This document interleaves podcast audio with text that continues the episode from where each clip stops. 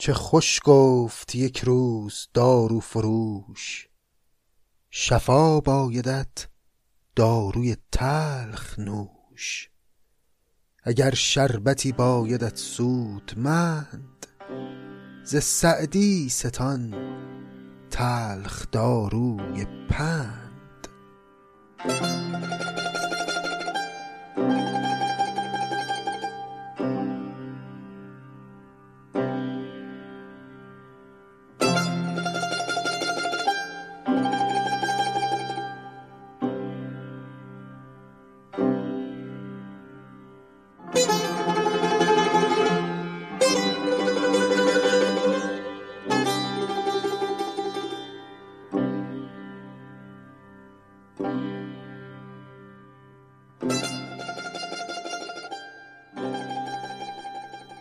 سلام.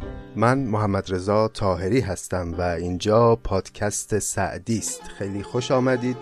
چنان که می‌دونید در فرصت این پادکست من و شما مینشینیم پای سخن افسح المتکلمین شیخ عجل سعدی عزیز و دو جنبه کاملا متفاوت از این شاعر بزرگ رو در دیوان غزلیات و در کتاب بوستان جستجو می‌کنیم. پس منتظرتون نگذارم و بریم به سراغ ادامه ها طبق سنت خودمون که همیشه از غزل شروع می‌کنیم تا قسمت قبل 24 غزل رو خوندیم و دربارش سخن گفتیم کم و بیش. حالا نوبت رسیده به غزل 25 و غزل 26 بشنوید 25 مین غزل رو.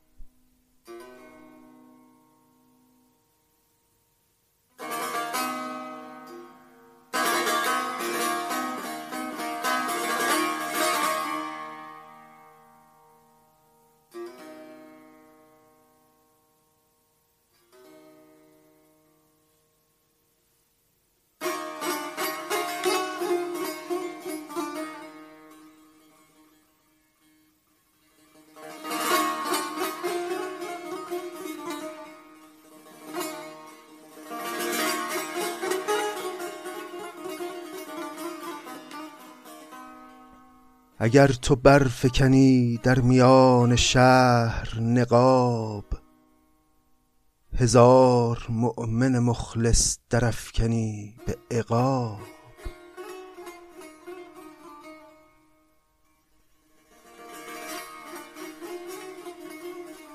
اگر تو برفکنی در میان شهر نقاب هزار مؤمن مخلص درفکنی به عقاب. کرا مجال نظر بر جمال میمونت؟ بدین صفت که تو دل می‌بری ورای حجاب.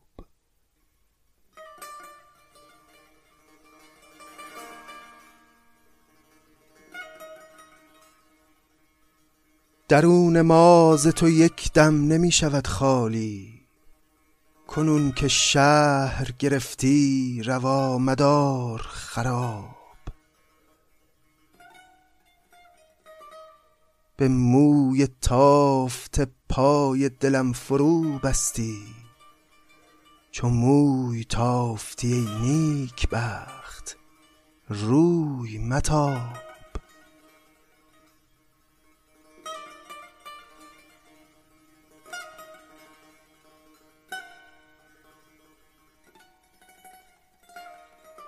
تو را حکایت ما مختصر به گوش آید که حال تشنه نمیدانی ای گل سیراب.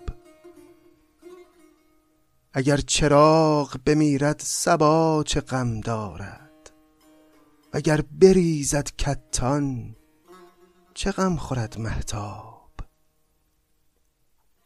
دعات گفتم و دشنام اگر دهی سهل است. که با شکردهنان خوش بود سؤال و جواب.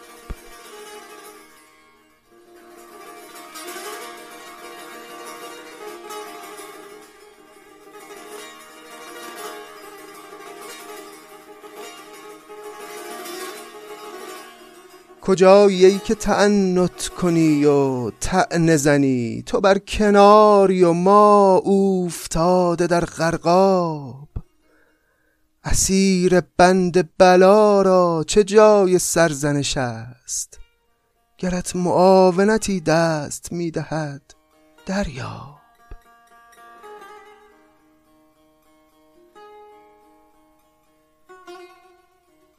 اگرچه صبر من از روی دوست ممکن نیست اگرچه صبر من از روی دوست ممکن نیست همی کنم به ضرورت چو صبر ماهی از آب.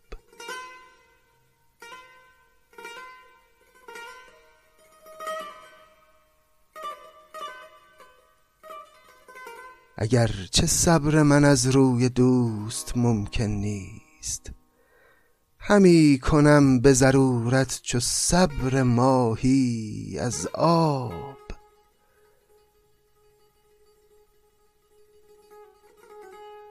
تو باز دعوی پرهیز می کنی سعدی که دل به کس ندهم. کل مدعن کذاب.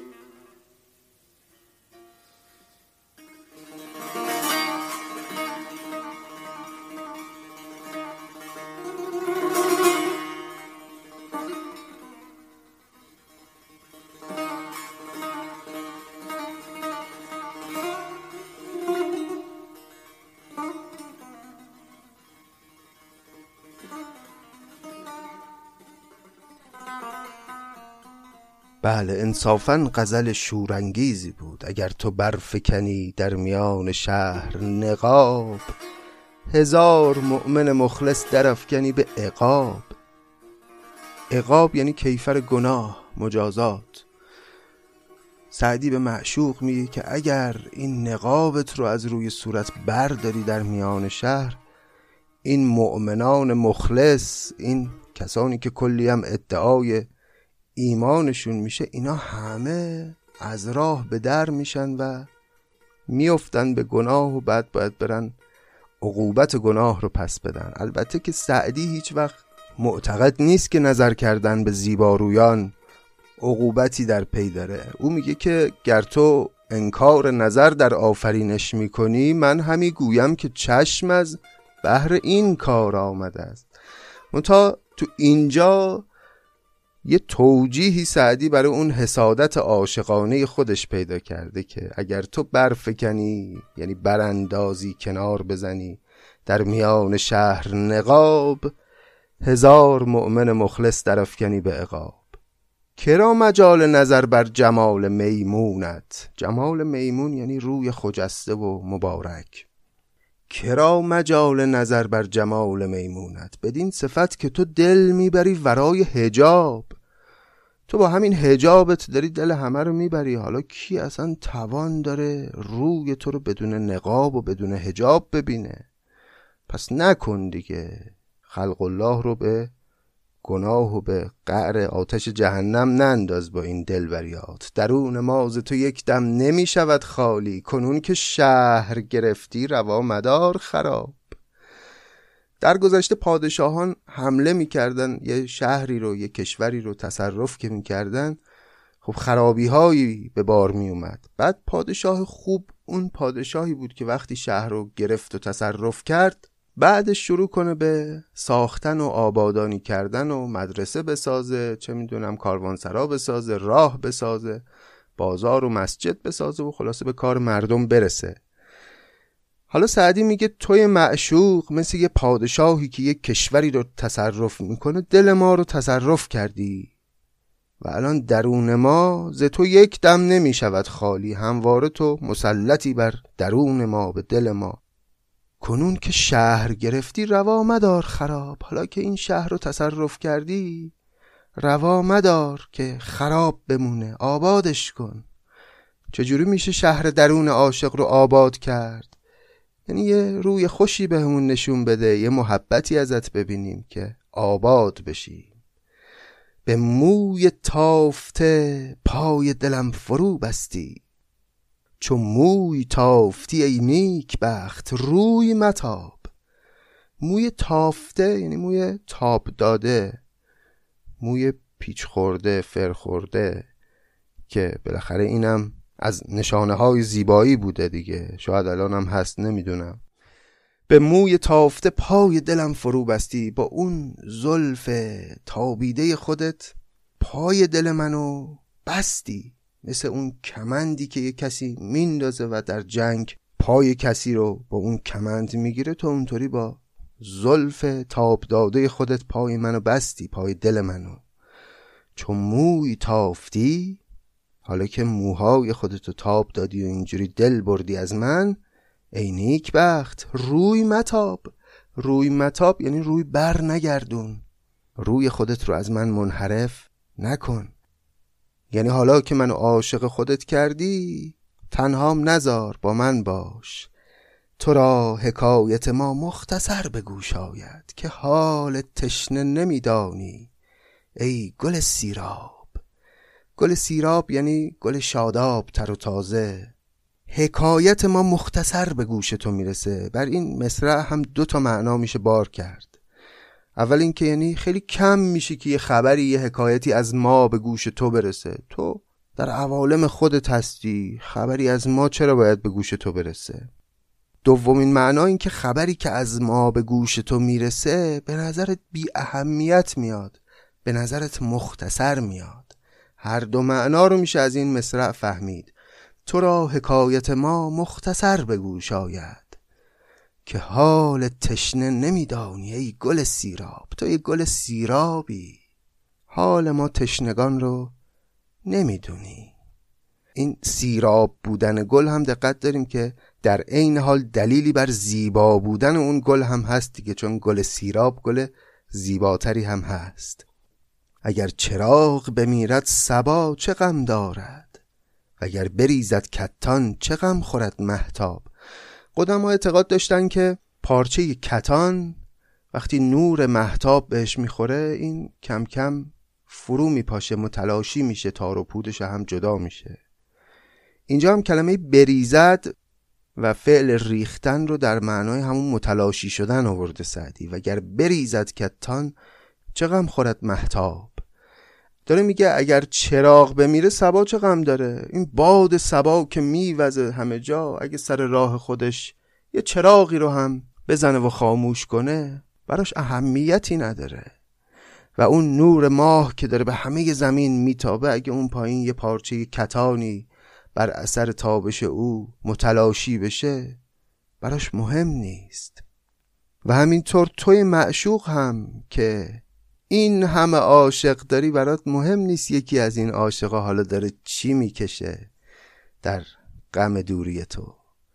دعات گفتم و دشنام اگر دهی سهل است که با شکر دهنان خوش بود سوال و جواب. دیگه معنا واضحه دیگه. این معنا رو در ادبیات فارسی زیاد می‌بینیم. خیلی ها گفتن حافظم میگه اگر دشنام فرمایی و اگر نفرین دعا گویم. جواب تلخ میزی بد لب لعل شکرخارا اون لب شیرین لب زیبا فرقی نمی‌کنه چی بگه. مهم اینه که یه چیزی بگه. خود سعدی هم جای دیگه میگه دشنام همی دهی به سعدی. من با دو لب تو کار دارم.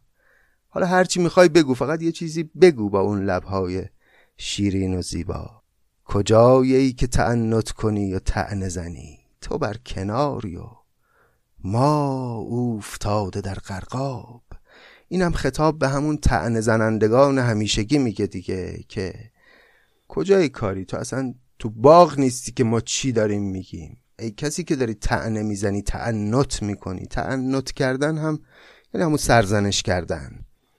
تو بر کناری یعنی روی ساحل نشستی ما افتاده در غرقابیم. غرقاب یعنی اون قسمت های عمیق دریا. ما افتادیم تو اون غرقاب تو روی ساحل نشستی و وقت داری تعنه به ما می‌زنی. تو درکی از حال ما نداری. اسیر بند بلا را چه جای سرزنش است؟ گرت معاونتی دست می‌دهد دریاب. یه کسی که اسیر بند بلای عشق شده رو که نباید سرزنشش کرد که آخه چرا رفتی دنبال عشق؟ چرا دل به فلانی بستی؟ اینو که نباید سرزنش کرد. اگه می‌تونی دستشو بگیری کمکش کنی یه کاری براش بکنی. یه کاری بکن. یاد نوفل در داستان لیلی و مجنون افتادم که الان داریم می‌خونیم قصهش رو. اسیر بند بلا را چه جای سرزنش است؟ گرت معاونتی دست می‌دهد. دریاب چه صبر من از روی دوست ممکن نیست همی کنم به ضرورت. چو صبر ماهی از آب. خیلی بیت زیبایی از چند جهت. یکی این که طبق شیوه که همیشه سعدی داره و بازی نحوی می‌کنه و دست مضمون خودش رو رو نمی‌کنه ما تا لحظه آخر نمی‌دونیم چی داره میگه. اول میگه اگرچه صبر من از روی دوست ممکن نیست همی کنم به ضرورت.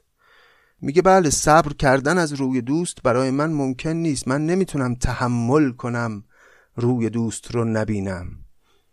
اما همی کنم به ضرورت. اما چون چاره ای ندارم چون دوست روی به من نشون نمیده خب من تحمل می‌کنم.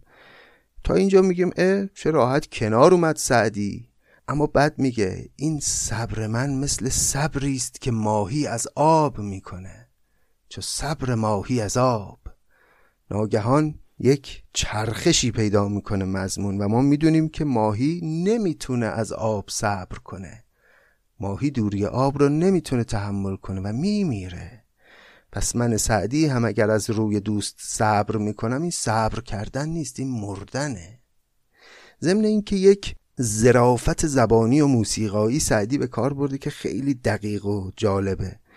ببینید برای اینکه وزن شعر رو درست بخونیم باید حتما بگیم همی کنم به ضرورت چو صبر ماهی از آب. نمی‌تونیم بگیم چو صبر ماهی از آب. وزن غلط میشه باید بگیم چو صبر ماهی از آب. و وقتی ما اینطور تلفظ می‌کنیم که باید هم همینطور تلفظ کنیم تا درست بشه ناخداگاه کلمه عذاب رو اینجا یادآوری می‌کنیم در موسیقی شعر. در واقع سعدی داره کلمه عذاب رو هم به یاد ما در ناخداگاه ما میاره و این عذاب کاملا نسبت داره با اون حالی که اون ماهی در خشکی داره. اگرچه صبر من از روی دوست ممکن نیست همی کنم به ضرورت چو صبر ماهی آب تو باز دعوی پرهیز می‌کنی سعدی که دل به کس ندهم کل مدعن کذاب. اینم باز طبق معمول خطاب به خودش گفت که باز تو داری ادعای پرهیز و تقوا و دوری از زیبارویان می‌کنی آقای سعدی. بابا تو این کاره نیستی. تو نمی‌تونی از اینا دل بکنی. کل مدعن کذاب. یعنی هر کس ادعا می‌کنه ادعای بی پایه می‌کنه دروغگوه. اینم گویا میگن که حدیث نبوی است. عراقی هم یک بیتی داره میگه نشنیدی تو این حدیث سواب از نبی کل مدعن کذاب. و حالا گویا میگن که حدیث نبوی است. این بود غزل 25 که خیلی من خودم غزل دوست دارم. غزل پرشور پرخون مستحکمی است. و بریم دیگه به سراغ غزل 26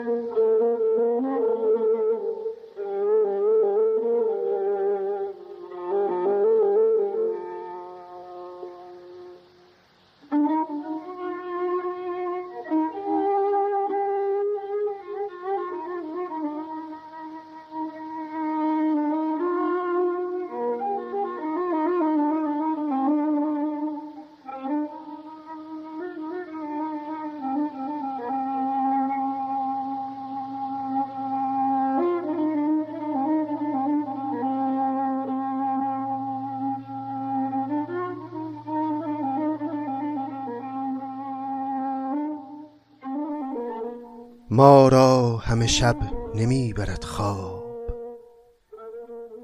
ما را همه شب نمی برد خواب. ای خفته روزگار دریاب.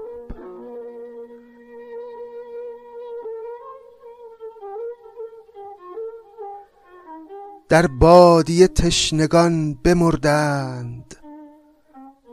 و از هله به کوفه می رود آب.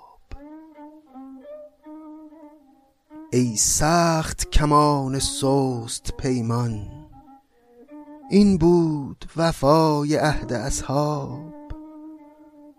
خار است به زیر پهلوانم بیروی تو خوابگاه سنجاب.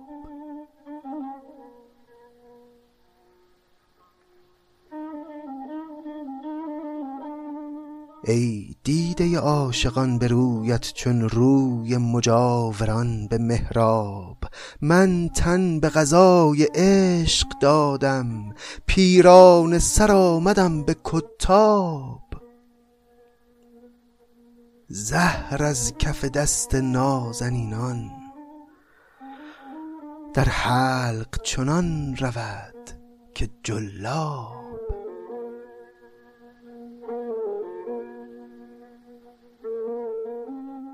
دیوانه کوی خوب رویان دردش نکند جفای بواب.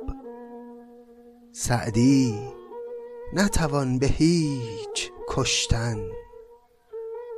سعدی نتوان به هیچ کشتن الا به فراق روی احباب.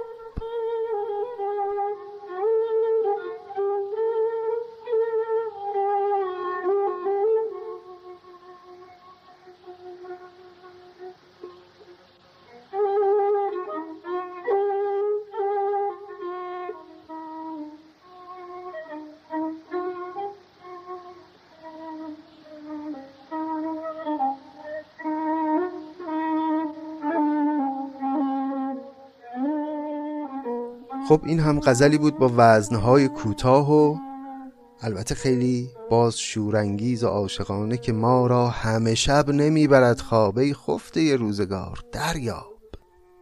یعنی ما که هر شب خوابمون نمی‌بره از دلشوره و اضطراب و تشویش عشق و همه این غمهایی که بر سرمون ریخته اما ای خفته روزگار ای کسی که تو این روزگار راحت خوابیدی.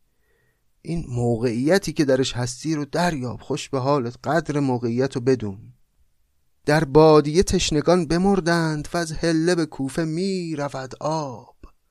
این آب فرات داره با اون وسعت و با اون شدت از هله که یکی از شهرهای عراق هست به کوفه میره. اون وقت در بیابانها در بادیه یه عده تشنه دارن میمیرن. این دغدغه عدالت رو حتی تو غزلای عاشقانه سعدی هم میشه پیدا کرد. که همیشه یکی از قصه های سعدی اینه که چرا بعضی ها انقدر دارن که نمی‌دونن چه بکنن و بعضی ها محروم از کمترین حقوق. و این اندیشه انقدر در سعدی پررنگه که گاهی به زبان شعر عاشقانه او هم نفوذ می‌کنه. در بادی تشنگان بمردند و از هله به کوفه می رود آب.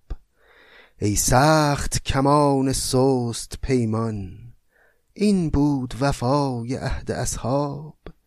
سخت کمان کنایه از آدم نیرومنده مقصود اون معشوقی که قدرتش زیاده به هر حال در مقابل عاشق. منظور از قدرت قبلا هم چنین مزامینی داشتیم. خب زور بازو نیست. منظور این که عاشق کاری از دستش بر نمیاد در مقابل معشوق بنده اوست. هرچی او میگه گوش می‌کنه. ای سخت کمان سست پیمان. هم سخت کمانی هم سست پیمانی. عهد و پیمان میبندی با عاشق اما بعد می‌زنی زیرش. این بود وفای عهد اصحاب. خار است به زیر پهلوانم بیروی تو خوابگاه سنجاب.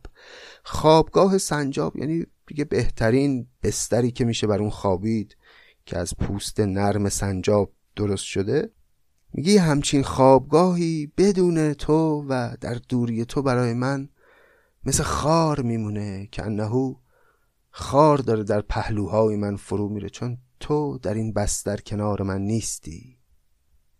ای دیده عاشقان به رویت چون روی مجاوران به محراب. مجاوران یعنی کسانی که تو مسجد و محلهای عبادی اومدن برای زیارت و اعتکاف. میگه همونطور که اونها روی به محراب دارند دیده عاشقان هم به سمت توست. ای دیده عاشقان به رویت چون روی مجاوران به محراب. من تن به قضای عشق دادم پیران سر آمدم به کتاب. کتاب یعنی مکتب خونه منظور اینجا اون مکتب عشق دیگه. یعنی من کاری رو که باید در جوانی می‌کردم الان تو این سن پیری اون حیبت پیری خودم رو کنار گذاشتم مثل شیخ سنان که شاید قصهش شنیده باشید. اگرم نشاید یه وقتی براتون گفتم. تو این سن و سال پیری شعن و آبروی خودم رو کنار گذاشتم اومدم پا گذاشتم به مکتب عاشقی. و تن به قضای عشق دادم. خودم رو سپردم دست سرنوشت که منو عاشق تو کرده زهر از کف دست نازنینان در حلق چنان رود که جلاب. جلاب یعنی گلاب. منظور اینجا شربت گلابه. شربتی که توش گلاب و شکر میریختن و یه شربت گوارایی است. زهر از کف دست نازنینان در حلق چنان رود که جلاب دیوانه کوی خوب رویان دردش نکند جفای بواب. بواب هم یعنی دربان. اون کسی که دیوانه کوی خوب رویانه و میاد از کوچه اونها رد میشه اگر دربون در خونه اون خوبرو یه تندی بکنه یه چوبی بزنه یک تعنتی بکنه او دردش نمی‌گیره از تندی های این دربان چون برای یک هدف بزرگتری اومده به این کوی. سعدی نتوان به هیچ کشتن الا به فراغ روی احباب. سعدی رو می‌خوای بکشی یه را بیشتر نداره. او رو از دیدن روی اون کسانی که دوستشون داره محروم کن. احباب یعنی کسانی که انسان اونها رو دوست میداره. سعدی نتوان به هیچ کشتن الا به فراغ روی احباب.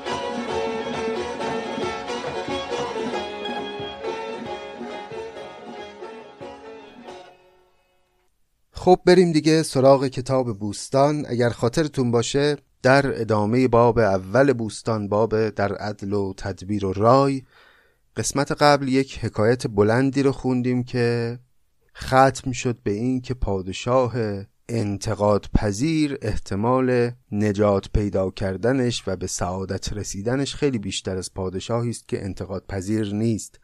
و سعدی گفت وبال است دادن به رنجور قند. که داروی تلخش بود سودمند اگر یه کسی به حاکمان انتقاد می‌کنه و ای به اونها رو به او میگه او دشمن نیست. اتفاقا اوست که خیرخواه حاکمه. و در واقع سعدی تأکید بر این داشت که اون چاپلوسانی که دم به دم مجیز حاکم رو میگن اینها دوستان حاکم نیستن. اینا اتفاقا بد می‌کنن به او. ز دشمن شنو سیرت خود که دوست هر آنچ از تو آید به چشمش نکوست. وبال است دادن به رنجور قند که داروی تلخش بود سودمند. ترش روی بهتر کند سرزنش که یاران خوش طبع شیرین منش. از این به نصیحت نگوید کست اگر عاقلی یک اشارت بسد این پایان حکایت قبلی بود. اینا رو گفتم برای اینکه حکایت بعدی هم در ادامه همین معناست و مضمون کلیش دعوت حاکمان هست به انتقاد پذیر بودن. حکایت بعدی درباره معمون هست که هفتمین خلیفه عباسی است و هم دوره امام رضا بود و قصه هاش رو کم و بیش شنیدید. بشنوید حکایت بعدی رو از باب اول بوستان. چو دور خلافت به معمون رسید یکی ماه پیکر کنیزک خرید به چهر آفتابی به تن گلبنی به عقل خردمند بازی کنی. به خون عزیزان فرو برده چنگ سرانگشت ها کرده عناب رنگ. بر ابروی عابد فریبش خضاب چو قوس قزح بود بر آفتاب. شب خلوت آن لعبت هورزاد مگر تن در آغوش مأمون نداد. گرفت آتش خشم در وی عظیم سرش خواست کردن چو جوزا دونیم پس داستان اینگونه آغاز شد که مأمون یک کنیزکی خرید خیلی زیبا ماه پیکر. به چهر آفتابی به تن گلبنی یعنی تنش مثل یک بوته گل لطیف بود. به عقل خردمند بازی کنی یعنی سکنات و اشوهاش عقل از سر خردمندان بیرون می‌کرد. به خون عزیزان فرو برده چنگ سرانگشت ها کرده عناب رنگ. این دستاشو که حنا گذاشته بود و عناب رنگ کرده بود انگار که چنگ در خون عزیزان و در خون عاشقان فرو برده. یعنی هر کس که دل به او می‌داد بیچاره بود دیگه. انقدر جذاب بود این زن. به ابروی عابد فریبش خذاب چو قوس قزه بود بر آفتاب. قوس قزه هم یعنی رنگین کمان. خلاصه یک کنیزی با همه این دلپذیری و زیبایی شب خلوتان لعبت هورزاد مگر تن در آغوش معمون نداد. این کلمه مگر اینجا یعنی مثلا میگن که گویا. گویا میگن که بنا بود خلوت بکنه با معمون این کنیزک و همبستر بشه با او تن نداد به آغوش معمون و معمون هم خشمگین شد. گرفت آتش خشم در وی عظیم سرش خواست کردن چو جوزا دو نیم جوزا هم یه صورت فلکیه که بهش دو پیکر هم میگن. چون از دو پیکر تشکیل شده اینجا میگه سعدی که انقدر خشمگین شد معمون می‌خواست بزنه سر اینو از وسط نصب کنه مثل صورت فلکی جوزا. بگفتا سرینک به شمشیر تیز بیانداز و با من مکن خفت و خیز. اینو کنیزک گفت. گفت باشه سرمو از تنم جدا کن ولی با من خفت و خیز نکن. یعنی با من همبستر نشو با من وارد رابطه تنی نشو. بگفتر چه بر دل گزند آمدت؟ چه خصلت ز من ناپسند آمدت؟ بگفتر کشی ور شکافی سرم ز بوی دهانت به رنجندرم کشد تیر پیکار و تیغ ستم به یک بارو بوی دهان دم بدم پس علت مشخص شد. معمون پرسید برای چی داری از من دوری می‌کنی؟ بگفت از چه بر دل گزند آمدت؟ چه خصلت ز من ناپسند آمدت؟ که این کنیز جواب داد دهانت بوی بد میده. و اگه تو منو با شمشیر بکشی یه لحظه یه دردی حس می‌کنم و میمیرم. تا اگر بنا باشه تحمل کنم بوی دهانت رو دم به دم خواهم مرد. این دم به دم هم خیلی هوشمندانه آورده سعدی که هم به معنی لحظه به لحظه است هم به معنی نفس به نفس. یعنی هر نفسی که تو می‌گیری من خفه میشم. کشد تیر پیکار و تیغ ستم به یک بارو بوی دهن دم بدم شنید این سخن سرور نیک بخت برا شفت تند و برنجید سخت. همه شب در این فکر بود و نخفت. دگر روز با هوشمندان بگفت. طبیعت شناسان هر کشوری سخن گفت با هر یک از هر دری. دلش گرچه در حال از او رنجه شد دوا کرد و خوشبوی چون قنچه شد. پس معمون خیلی به فکر فرو رفت و فرداش با طبیعت شناسان و پزشکان و انسانهای دانا مشورت کرد و در نهایت دوا درمون کرد و این بوی بد دهان رو از بین برد و دلش گرچه در حال از او رنجه شد. در حال یعنی در همون لحظه وقتی این حرف و کنیزک به او زد اگرچه که معمون خیلی ناراحت شد از این کنیزک بدش اومد. اما همون حرف باعث شد که او رفت دوا کرد این مشکل رو و خوشبوی چون قنچه شد. پری چهره را هم نشین کرد و دوست که این عیب من گفت یار من اوست. به نزد من آن کس نکوخواه توست که گوید فلان خار در راه توست. پس معمون هم اینجا از خودش روحیه انتقاد پذیری رو نشون داد و اون پریچهره رو اون کنیزک رو هم نشین خودش کرد و عزیز کرد و به همگان هم گفت که دوست من و یار من همین کنیزک چون عیب من رو آشکارا به من گفت. پری چهره را هم نشین کرد و دوست که این عیب من گفت. یار من اوست به نزد من آن کس نکوخواه توست که گوید فلان خار در راه توست. خطرات رو یادآوری کنه. به گمراه گفتن نکو می روی جفایی تمام است و جوری قوی. اگه به یه گمراهی بگی نه درست داری میری مسیر همینه خب جفا کردی به او دیگه. هر آنگه که عیبت نگویند پیش هنر دانی از جاهلی عیب خیش. اگه یه کسی نباشه که عیبت رو پیش روت بهت بگه اون وقت خیال می‌کنی همه این کارهای غلطی که داری می‌کنی کارهای درستی است. و این در نهایت موجب هلاکت خودت میشه. پس یک فضایی رو باید ایجاد کنی کسی بتونه یه چیزی به تو بگه. هر آنگه که عیبت نگویند پیش هنر دانی از جاهلی عیب خیش. مگو شهد شیرین شکر فایق است. کسی را که سمقونیا لایق است. سمقونی هم یک گیاه بدبوی تلخه. چه خوش گفت یک روز دارو فروش شفا بایدت داروی تلخ نوش.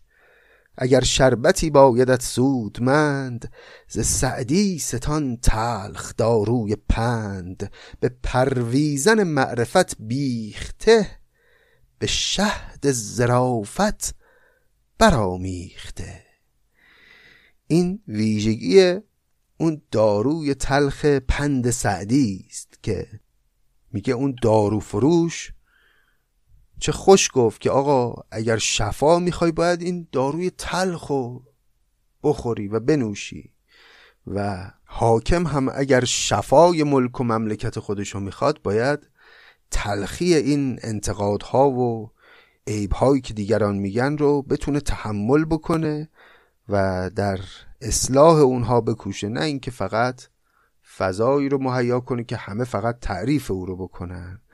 و در نهایت هم سعدی میگه اگر شربتی بایدت سودمند ز سعدی ستان تلخ داروی پند. اگر داروی سودمندی می‌خوای بیا من بهت داروی تلخ پند و نصیحت بدم. اما این داروی تلخ من یه ویژگی داره. به پرویزن معرفت بیخته. اولا اینکه پرویزن یعنی قربال. داروی من توسط معرفت قربال شده. یعنی هر چه که من به شما می‌گویم آکنده است از معرفت و به شهد زرافت برامیخته در عین حال من با زرافت هایی که در کار کردم در سخن خودم یه شهدی رو زدم به تلخی این دارو و تلخیش رو گرفتم. خیلی قشنگ گفته سعدی. به پرویزن معرفت بیخته بیختنم یعنی علک کردن. به شهد زرافت برامیخته شهد زرافت های زبانی و این همه شیرین سخنی ها رو من مخلوط کردم با تلخی نصیحتی که دارم به حاکمان میگم. بلکه یه خورده این قابل نوشیدن بشه و این حاکمان خلاصه خیلی بدشون نیاد و بیان سراغ پندهای من سعدی. امیدوارم که این شهد زرافت لاقل باعث بشه که بیان اونهایی که باید بیان. خیلی سپاسگزارم. اجازه بدید که همینجا این قسمت رو به پایان برسونیم. ممنون از شما که همراه و همقدم و یار پادکست سعدی هستید و عاشق و دلبسته فرهنگ ایرانی و ادبیات فارسی. سپاسگزار از دوستان و رفقایی که ما رو معرفی می‌کنن در شبکه های اجتماعی. این حمایت بزرگی از ما خواهد بود.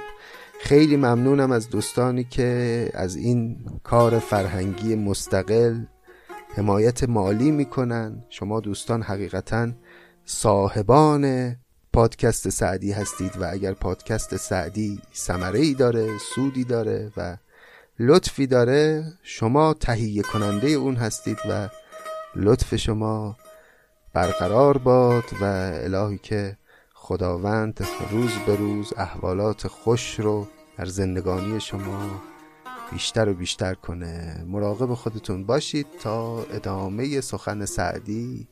خدا نگهدار.